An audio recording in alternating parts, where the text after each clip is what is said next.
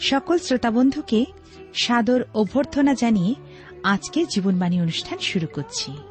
প্রিয় ভাই ও বোন, জাগতিকভাবে একটা শিশু নির্ভর করে তার পিতামাতার উপর।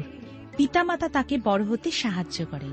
ঠিক তেমনিভাবে পিতা ঈশ্বর আমাদের দিকে দুহাত বাড়িয়ে রয়েছেন, যেন আমরা কেবলমাত্র তাঁরই উপর নির্ভর করে আত্মিক জীবনে সত্যের নতুনতায় বৃদ্ধি লাভ করতে পারি। প্রিয় বন্ধু, এই জগতে চলতে গেলে আপনি কার উপর নির্ভর করবেন? জগতের না ঈশ্বরের? সিদ্ধান্ত আপনার। তাহলে শুনুন আজকের জীবনবাণীর আলোচনা।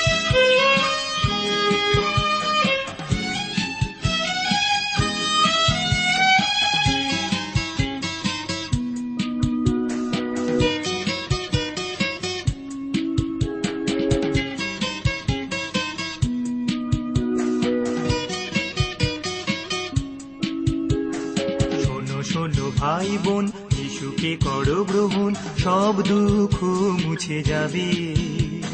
ধন্য হবে জীবন। শোনো শোনো ভাই বোন যিশুকে করো গ্রহণ, সব দুঃখ মুছে যাবে। ধন্য হবে জীবন। শোনো শোনো ভাই বোন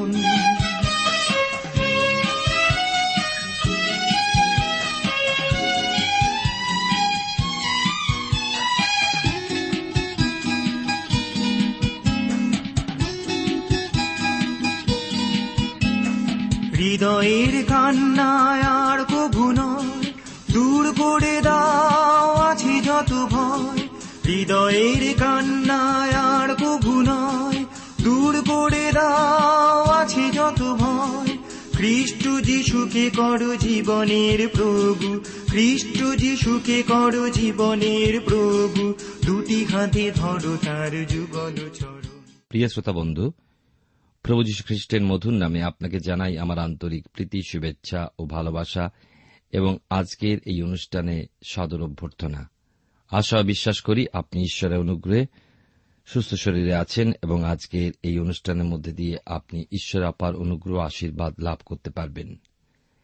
বাইবেলের নতুন নিয়মে রোমিওদের প্রতি প্রেরিত পৌলের পত্র থেকে আমরা আলোচনা করছি। গত অনুষ্ঠানে নয়ের অধ্যায় শেষ করেছি। আজকে দশের অধ্যায় থেকে আমরা আলোচনা শুরু করব।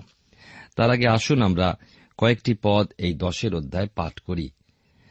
যা লেখা আছে রোমিওদের প্রতি প্রেরিত পৌলের পত্রের দশের অধ্যায় তিনশো উনিশ পৃষ্ঠায়।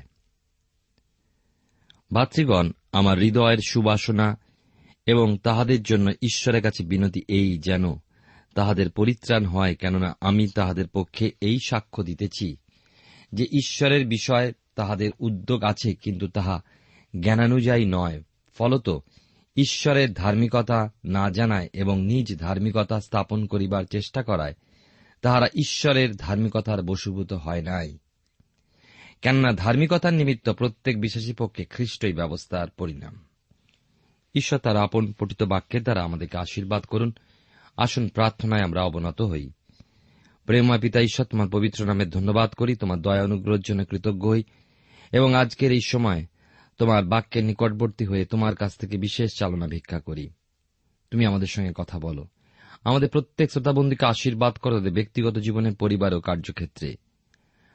আর আশীর্বাদ করো আমাদের দেশকে এবং দেশ নেতাদেরকে। আমাদেরকে তোমার শান্তি, আনন্দে, একতায় ও প্রেমে বাস করতে সাহায্য করো। সঙ্গে থাকো, যিশুর নামে প্রার্থনা চাই। আমেন।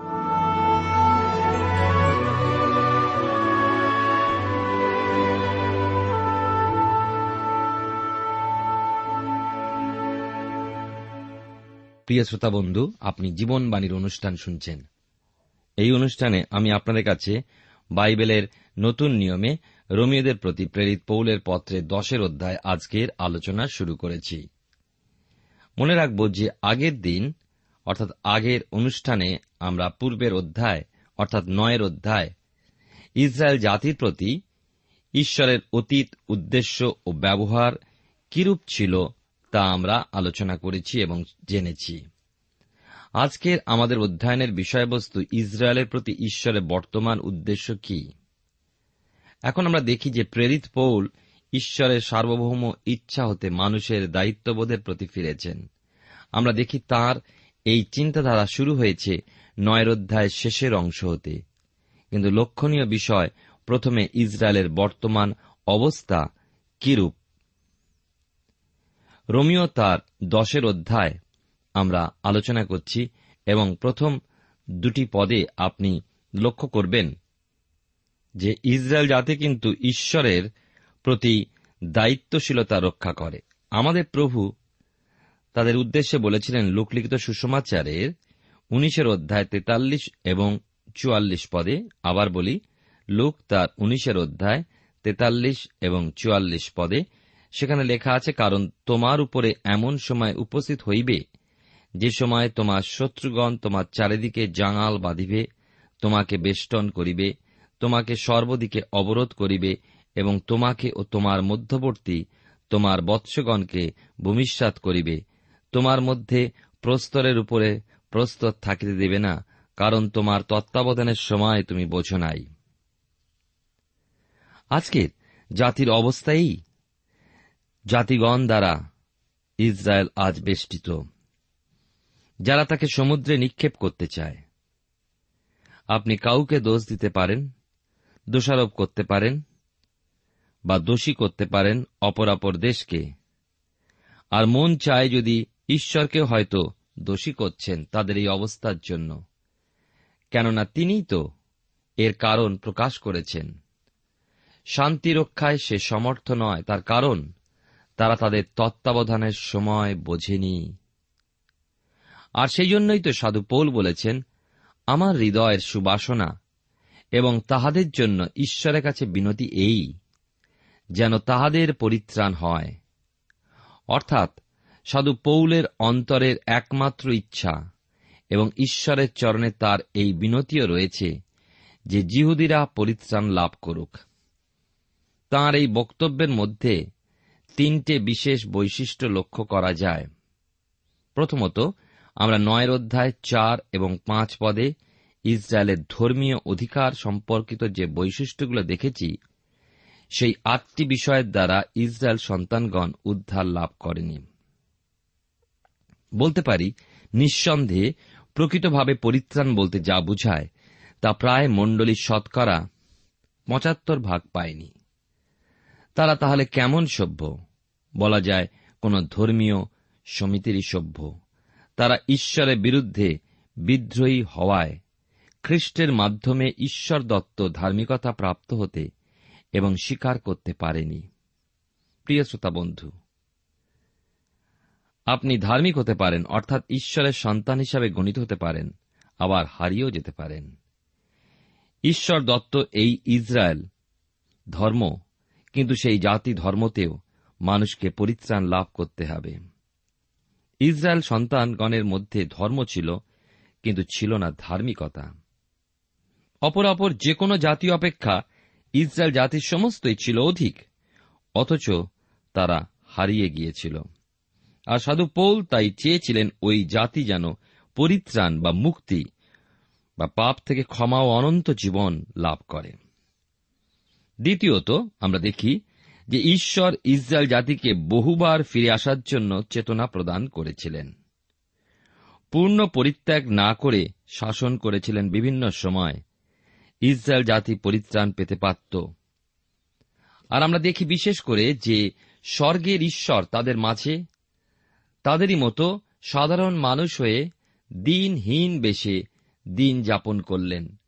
মৃত্যু ভোগ করে মৃত্যু থেকে পুনরুত্থিত হয়ে উঠলেন আর দর্শন দিয়ে, অর্থাৎ দেখা দিয়ে প্রমাণ রাখলেন নিজ ঐশী মহিমার যে তিনি ঈশ্বর। মহিমান্বিত দেহেতে তিনি সেবা করলেন এই জগতের মাঝে মানুষকে।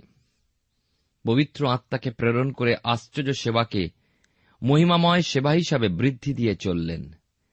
কিন্তু জিহুদিরা মহান উদ্ধারকে অবহেলা করেছিল। তৃতীয়ত, আজও তারা পরজাতীয় স্তরে ঈশ্বরের সামনে দাঁড়িয়ে রয়েছে। নিজেদের মধ্যে ঈশ্বরকে ইম্মানুয়েল করে, অর্থাৎ আমাদের সহিত ঈশ্বর করে, লাভ করেও মহান উদ্ধারের সেই সুযোগকে অবহেলা করে চলেছে। খ্রিস্টবিহীন সুসমাচার শোনায় আগ্রহী হয়ে রয়েছে। বাইবেলের নতুন নিয়মে রোমিও যে পত্র থেকে আমরা আলোচনা করছি তার তিনের অধ্যায় তেইশ পদের সঙ্গে কোনো পার্থক্য তাদেরও নেই, কেননা সকলেই পাপ করিয়াছে এবং ঈশ্বরের গৌরববিহীন হইয়াছে। উৎকৃষ্ট জাতি বা নিকৃষ্ট জাতি উভয়েরই ভাব অদ্ভুত। ক্রুশের ওপর ও নিচ উভয়ই সমান। আপনি যেই হন না কেন, আপনার সামাজিক মর্যাদা, আপনার মণ্ডলীর সভ্যপদ, আপনার উত্তম কার্যাবলী, আপনার চেহারার সৌন্দর্য কোনো কিছুই আপনাকে সাহায্য করবে না। খ্রিস্ট বিনা জীবন আপনার নরকগামী হওয়ার সম্ভাবনা। ইসরায়েল ঈশ্বর মনোনীত তা পূর্ণ ধ্বংসপ্রাপ্ত হতে পারে না। প্রভু জিহুদীদের মধ্যে এসেছিলেন আর জিহুদি জাতি প্রভুর বিপক্ষ হয়ে শাস্তি যাচনা করে নিয়েছে। শাসিত হলেও জিহুদি জাতি ঈশ্বর কর্তৃক একেবারে পরিত্যক্ত হবে না। তা ঈশ্বরের উদ্দেশ্য পরিকল্পনার অন্তর্ভুক্ত। কারণ তাদের কাছে সুসমাচারের প্রয়োজন আছে। প্রভু যীশু খ্রিস্টের পক্ষে প্রত্যাবর্তন হল পাপ অপরাধ হতে মুক্তি। আজ ঈশ্বরের অনুগ্রহ তাদের বড় প্রয়োজন। দুই পদে লক্ষ্য করি সাধু পৌল সেই জিহুদীদের বিষয়ে বলেছেন যে তিনি সাক্ষ্য দিতে পারেন তাদের জন্য, যেহেতু তিনি জানেন তাদের মধ্যে ঈশ্বরের উদ্দেশ্যে বিশেষভাবে উদ্যোগ রয়েছে। অথচ তাদের সেই ধর্মীয় বুদ্ধি, জ্ঞান ও চেতনা সহ তারা চলেছিল ভ্রান্তির পথে। ঠিক যেমন আমরা আজ দেখতে পাই, মণ্ডলীর কত সভ্য সভ্যাগণ তাদের শিক্ষা, দীক্ষা, ধর্মীয় উপদেশের বিষয়, জ্ঞান সকল ব্যবহার করছে জগতের বিভিন্ন কার্যক্ষেত্রে।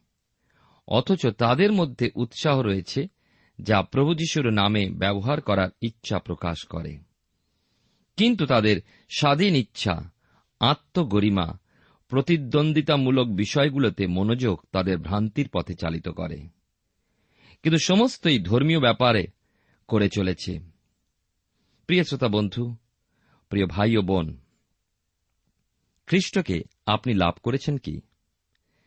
প্রভু যীশু খ্রিস্টেতে প্রদত্ত ঈশ্বরীয় সেই ধার্মিকতা আপনি কি গ্রহণ করেছেন? অন্য কোন ভিত্তিতে আপনার উদ্ধার নেই। জেনে রাখুন, রয়েছে একমাত্র প্রভু যীশু খ্রিস্টেতে। স্বর্গে অনন্তকাল বসবাসের জন্য আপনাকে সিদ্ধ হতে হবে। আপনার জন্য আমার কিছু সংবাদ রয়েছে। আপনি ভালো হতে পারেন, কিন্তু সিদ্ধ নয়। সিদ্ধতা বিনা প্রভুর গুপ্ত আগমনে তার সঙ্গী হওয়া সম্ভব নয়। মনে রাখবেন, আমিও সিদ্ধ নই। পরিত্রাণ গ্রহণকারীও সিদ্ধ নয়, কিন্তু সিদ্ধ হওয়ার প্রত্যাশায় এগিয়ে যেতে পারে। তার জন্য সহায় রয়েছেন পবিত্র আত্মা। কিন্তু প্রভু যীশু খ্রিস্ট যেহেতু আমার ব্যক্তিগত ত্রাণকর্তা, সেহেতু সেই প্রত্যাশা রয়েছে যে স্বর্গীয় স্থানে অবশ্যই পৌঁছাবে। সেই প্রাচীর যদি সুরক্ষিত থাকে আমার আমার উপরে বিপক্ষ শয়তানের কোনো অধিকারই নেই। প্রভু যীশু খ্রিস্টই আমার ধার্মিকতা। আপনি কি জীবনে ত্রাণকর্তা হিসাবে খ্রিস্টকে স্বীকার গ্রহণ করেছেন? কোন মণ্ডলীতে সভ্যপদ ধরে রাখা হতে প্রয়োজন ঈশ্বরের জীবন পুস্তকে আপনার নাম তোলা। এমনও তো হতে পারে, মণ্ডলীতে আপনার নাম আছে, জীবন পুস্তকে নাম নেই। নিশ্চয়ই মণ্ডলীতে যুক্ত থাকবেন, নিয়মিত যাবেন, কিন্তু প্রভু যীশুখ্রিস্টকে সাথে নিয়ে, অন্তরে নিয়ে তবেই আপনার জীবনের সকল উদ্দেশ্য পরিকল্পনা বাস্তবায়িত হবে। জেনে রাখুন, তবেই পারবেন একদিন খ্রিস্টেতে রূপান্তরিত হতে। ঈশ্বরের জীবন পুস্তকে নাম উল্লেখিত করার জন্য, পরিত্রাণ প্রাপ্তির জন্য এই মণ্ডলীর সভ্যপদ কিছুই করবে না। খ্রিস্টের সঙ্গে আপনার এক ব্যক্তিগত সম্পর্ক গড়ে তুলুন। প্রিয় শ্রোতা বন্ধু, আপনি জীবনবাণীর অনুষ্ঠান শুনছেন আর এই অনুষ্ঠানে আমি আপনাদের কাছে বাইবেলের নতুন নিয়মে রোমিওদের প্রতি প্রেরিত পৌলের পত্রের দশের অধ্যায় থেকে আলোচনা করছি। তিন থেকে পাঁচ পদে দশের অধ্যায় লেখা আছে এখানে তিনশো কুড়ি পৃষ্ঠায়, ফলত ঈশ্বরের ধার্মিকতা না জানায় এবং নিজ ধার্মিকতা স্থাপন করিবার চেষ্টা করায়, তাহারা ঈশ্বরের ধার্মিকতার বশীভূত হয় নাই। কেননা ধার্মিকতার নিমিত্ত প্রত্যেক বিশ্বাসীর পক্ষে খ্রিস্টই ব্যবস্থার পরিণাম, কারণ মসি লিখেন, যে ব্যক্তি ব্যবস্থামূলক ধার্মিকতার অনুষ্ঠান করে, সে তদ্বারা জীবিত থাকিবে।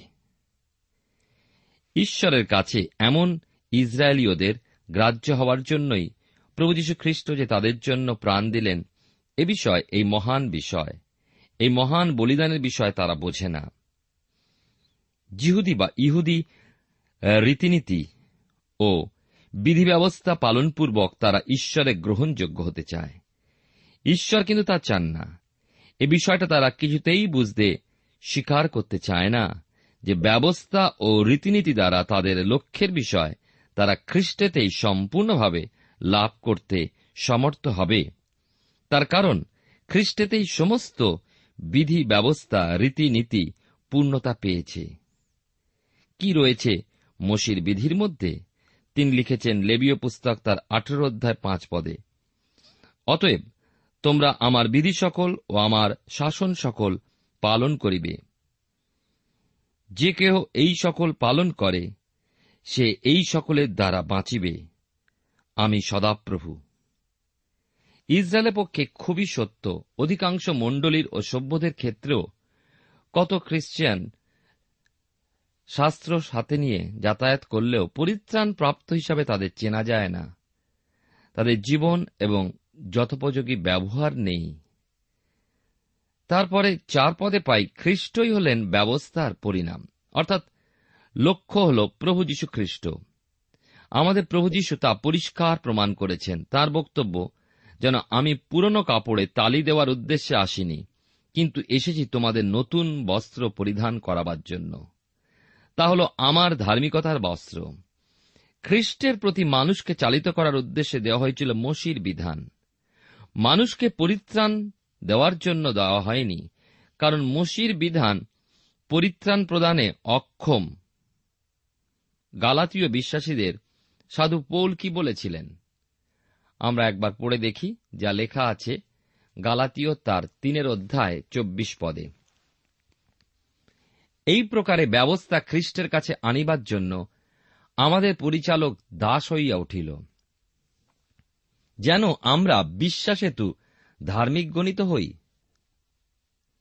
ব্যবস্থা বা নিয়ম দেখায় যে আমাদের প্রয়োজন পরিত্রাণ, কিন্তু ব্যবস্থা বা পরিত্রাণ সাধন করে না।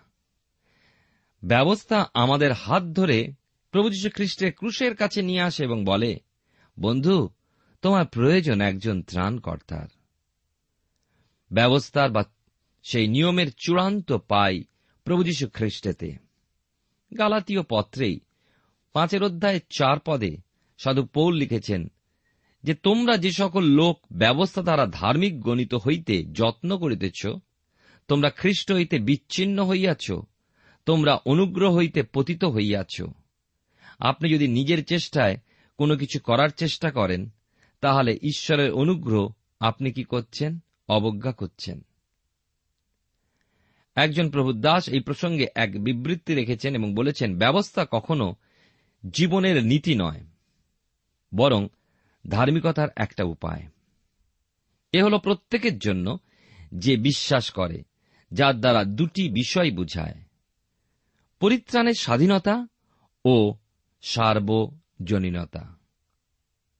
কি সুন্দর বিষয় প্রত্যেকের জন্য, যে বিশ্বাস করে তারই জন্য। আশ্চর্য সেই স্বাধীনতা। কেন আপনি তাকে স্বীকার করেন না?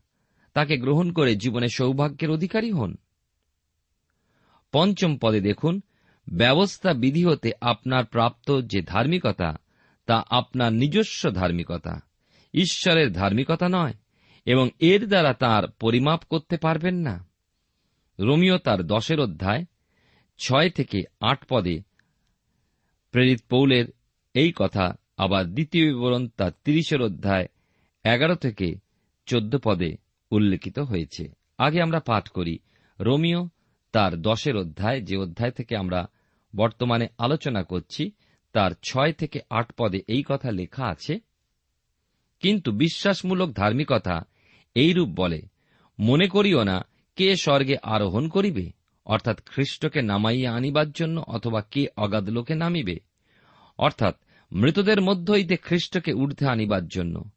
কিন্তু কি বলে? সেই বার্তা তোমার নিকটবর্তী তোমার মুখে ও তোমার হৃদয়ে রইয়াছে, অর্থাৎ বিশ্বাসেরই সেই বার্তা যাহা আমরা প্রচার করি।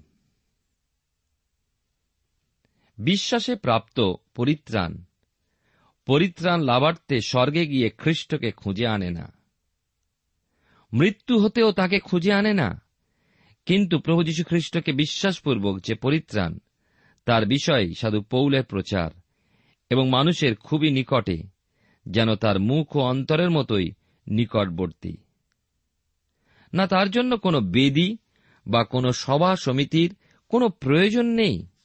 মনে রাখব যে আপনার খুবই কাছে যেখানটিতে আপনি এই মুহূর্তে রয়েছেন। নয় থেকে এবারে তেরো পদ আমরা লক্ষ্য করি। লেখা আছে, কারণ তুমি যদি মুখে যিশুকে প্রভু বলিয়া স্বীকার করো এবং হৃদয়ে বিশ্বাস করো যে ঈশ্বর তাহাকে মৃতগণের মধ্য হইতে উত্থাপন করিয়াছেন, তবে পরিত্রাণ পাইবে। কারণ লোকে হৃদয়ে বিশ্বাস করে ধার্মিকতার জন্য এবং মুখে স্বীকার করে পরিত্রাণের জন্য। কেননা শাস্ত্র বলে যে কেউ তাঁর উপরে বিশ্বাস করে সে লজ্জিত হইবে না, কারণ জিহুদি ও গ্রীকে কিছুই প্রভেদ নাই, কেননা সকলেরই একমাত্র প্রভু, যত লোক তাহাকে ডাকে, সেই সকলেরই পক্ষে তিনি ধনবান। কারণ যে কেউ প্রভুর নামে ডাকে, সে পরিত্রাণ পাইবে। বড় সুন্দর কথা। যিশুকে প্রভু হিসাবে মান্য করলে, বিশ্বাসকারীকে অন্তরে বিশ্বাস করলেই শুধু হবে না, করতে হবে মুখে স্বীকার অনেকেই বলেন, আমি ঈশ্বরে বিশ্বাস করি। বিশ্বাস যথেষ্ট নয়, কিন্তু মুখে স্বীকার করা যে প্রভু যীশু খ্রিস্টই আপনার প্রভু ও কর্তা। অন্তরে বিশ্বাস করতে হবে যে প্রভু আমার পাপের জন্য মৃত্যুদণ্ড ভোগ করেছিলেন এবং মৃত্যু হতে তিনি পুনরায় জীবিত হয়ে উঠেছেন তৃতীয় দিন ভোরবেলায়। আর তাই তিনি আমার ত্রাণকর্তা বা মুক্তিদাতা এবং অনন্ত জীবন প্রদানকারী ঈশ্বর। এই বিশ্বাস্য বিষয় অন্যের সামনে নিজ মুখে স্বীকার করতে হবে।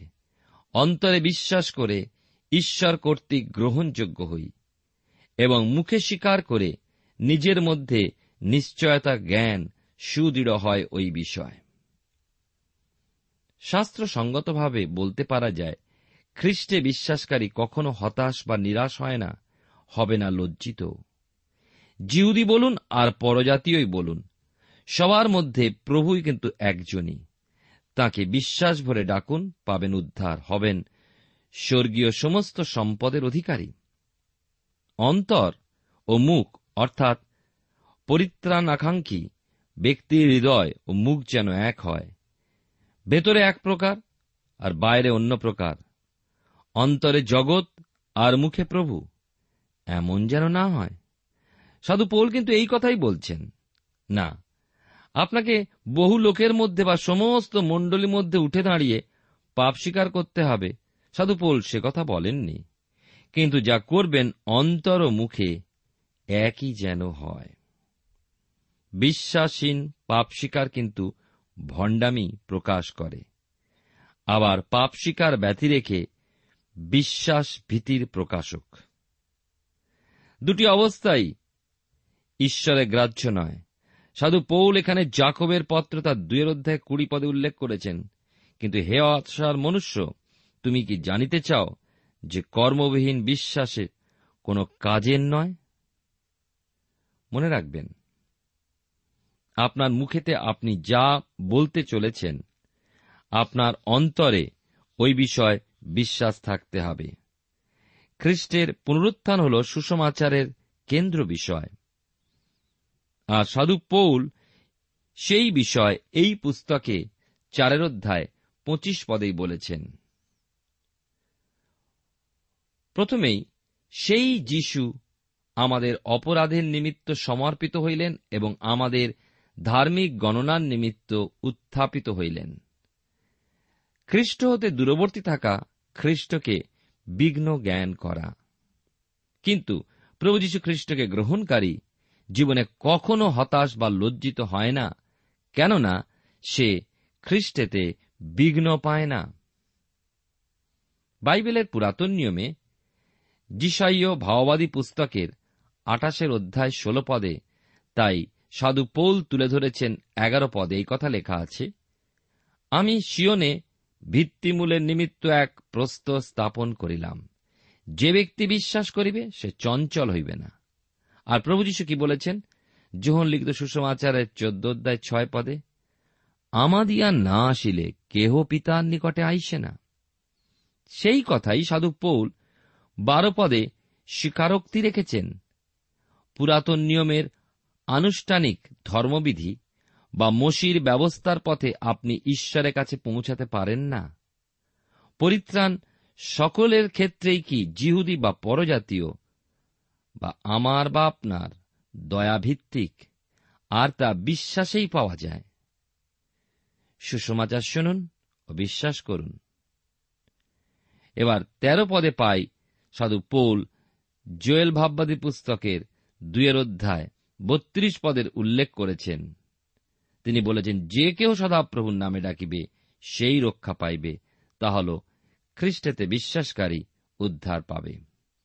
প্রিয় শ্রোতা বন্ধু প্রিয় ভাই বোন, আজকের এই অনুষ্ঠানে ঈশ্বর নিশ্চয়ই আপনার সঙ্গে কথা বলেছেন। আপনার হৃদয়কে আত্মপরীক্ষা করে দেখুন।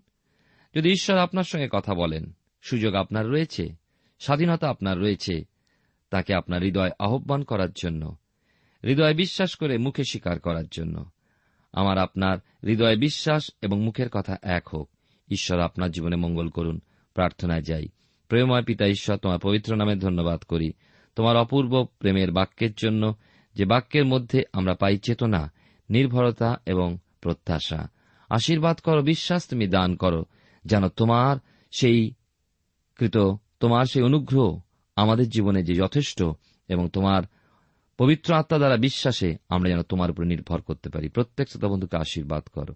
যিশুর নামে প্রার্থনা চাই। আমেন। শোনো শোনো ভাই বোন যিশুকে করো গ্রহণ সব প্রিয় শ্রোতা বন্ধু এতক্ষণ শুনলেন বাইবেল থেকে জীবনবাণীর আজকের আলোচনা। আমাদের অনুষ্ঠান কেমন লাগল? যদি এই বিষয়ে আপনি আরও কিছু জানতে চান এবং আপনার যদি বাইবেল না থাকে তাহলে বাইবেল ছাড়া এই অনুষ্ঠান আপনি কেমনভাবে বুঝতে পারছেন আমাদের ঠিকানায় শীঘ্রই লিখে জানান। আমরা খুব খুশি হব। যদি আপনি চিঠির সাহায্যে বা ফোনে এস এম এস এ অথবা ইমেলের সাহায্যে আমাদের সাথে যোগাযোগ করেন। আমাদের ঠিকানা হল Jibanbani T W R India, post box নম্বর এক ছয় নয় দুই পাঁচ, কলকাতা সাত লক্ষ চৌত্রিশ। আবার বলছি, Jibanbani T W R India, post box নম্বর এক ছয় নয় দুই পাঁচ, কলকাতা সাত শূন্য শূন্য শূন্য তিন চার। আমাদের ইমেলের ঠিকানা হল Bengali TTV at radio eight eight two dot com আবার বলছি Bengali TTV at radio eight eight two dot com আমাদের ফোন নম্বর two four three eight double zero four five two four three eight double zero four five এবং আমাদের mobile নাম্বারটা লিখে নিন nine four double three four nine seven two three five. আবার বলছি, nine four double three four nine seven two three five. আজকের সময় এখানেই শেষ। বিদায় নিচ্ছি। নমস্কার।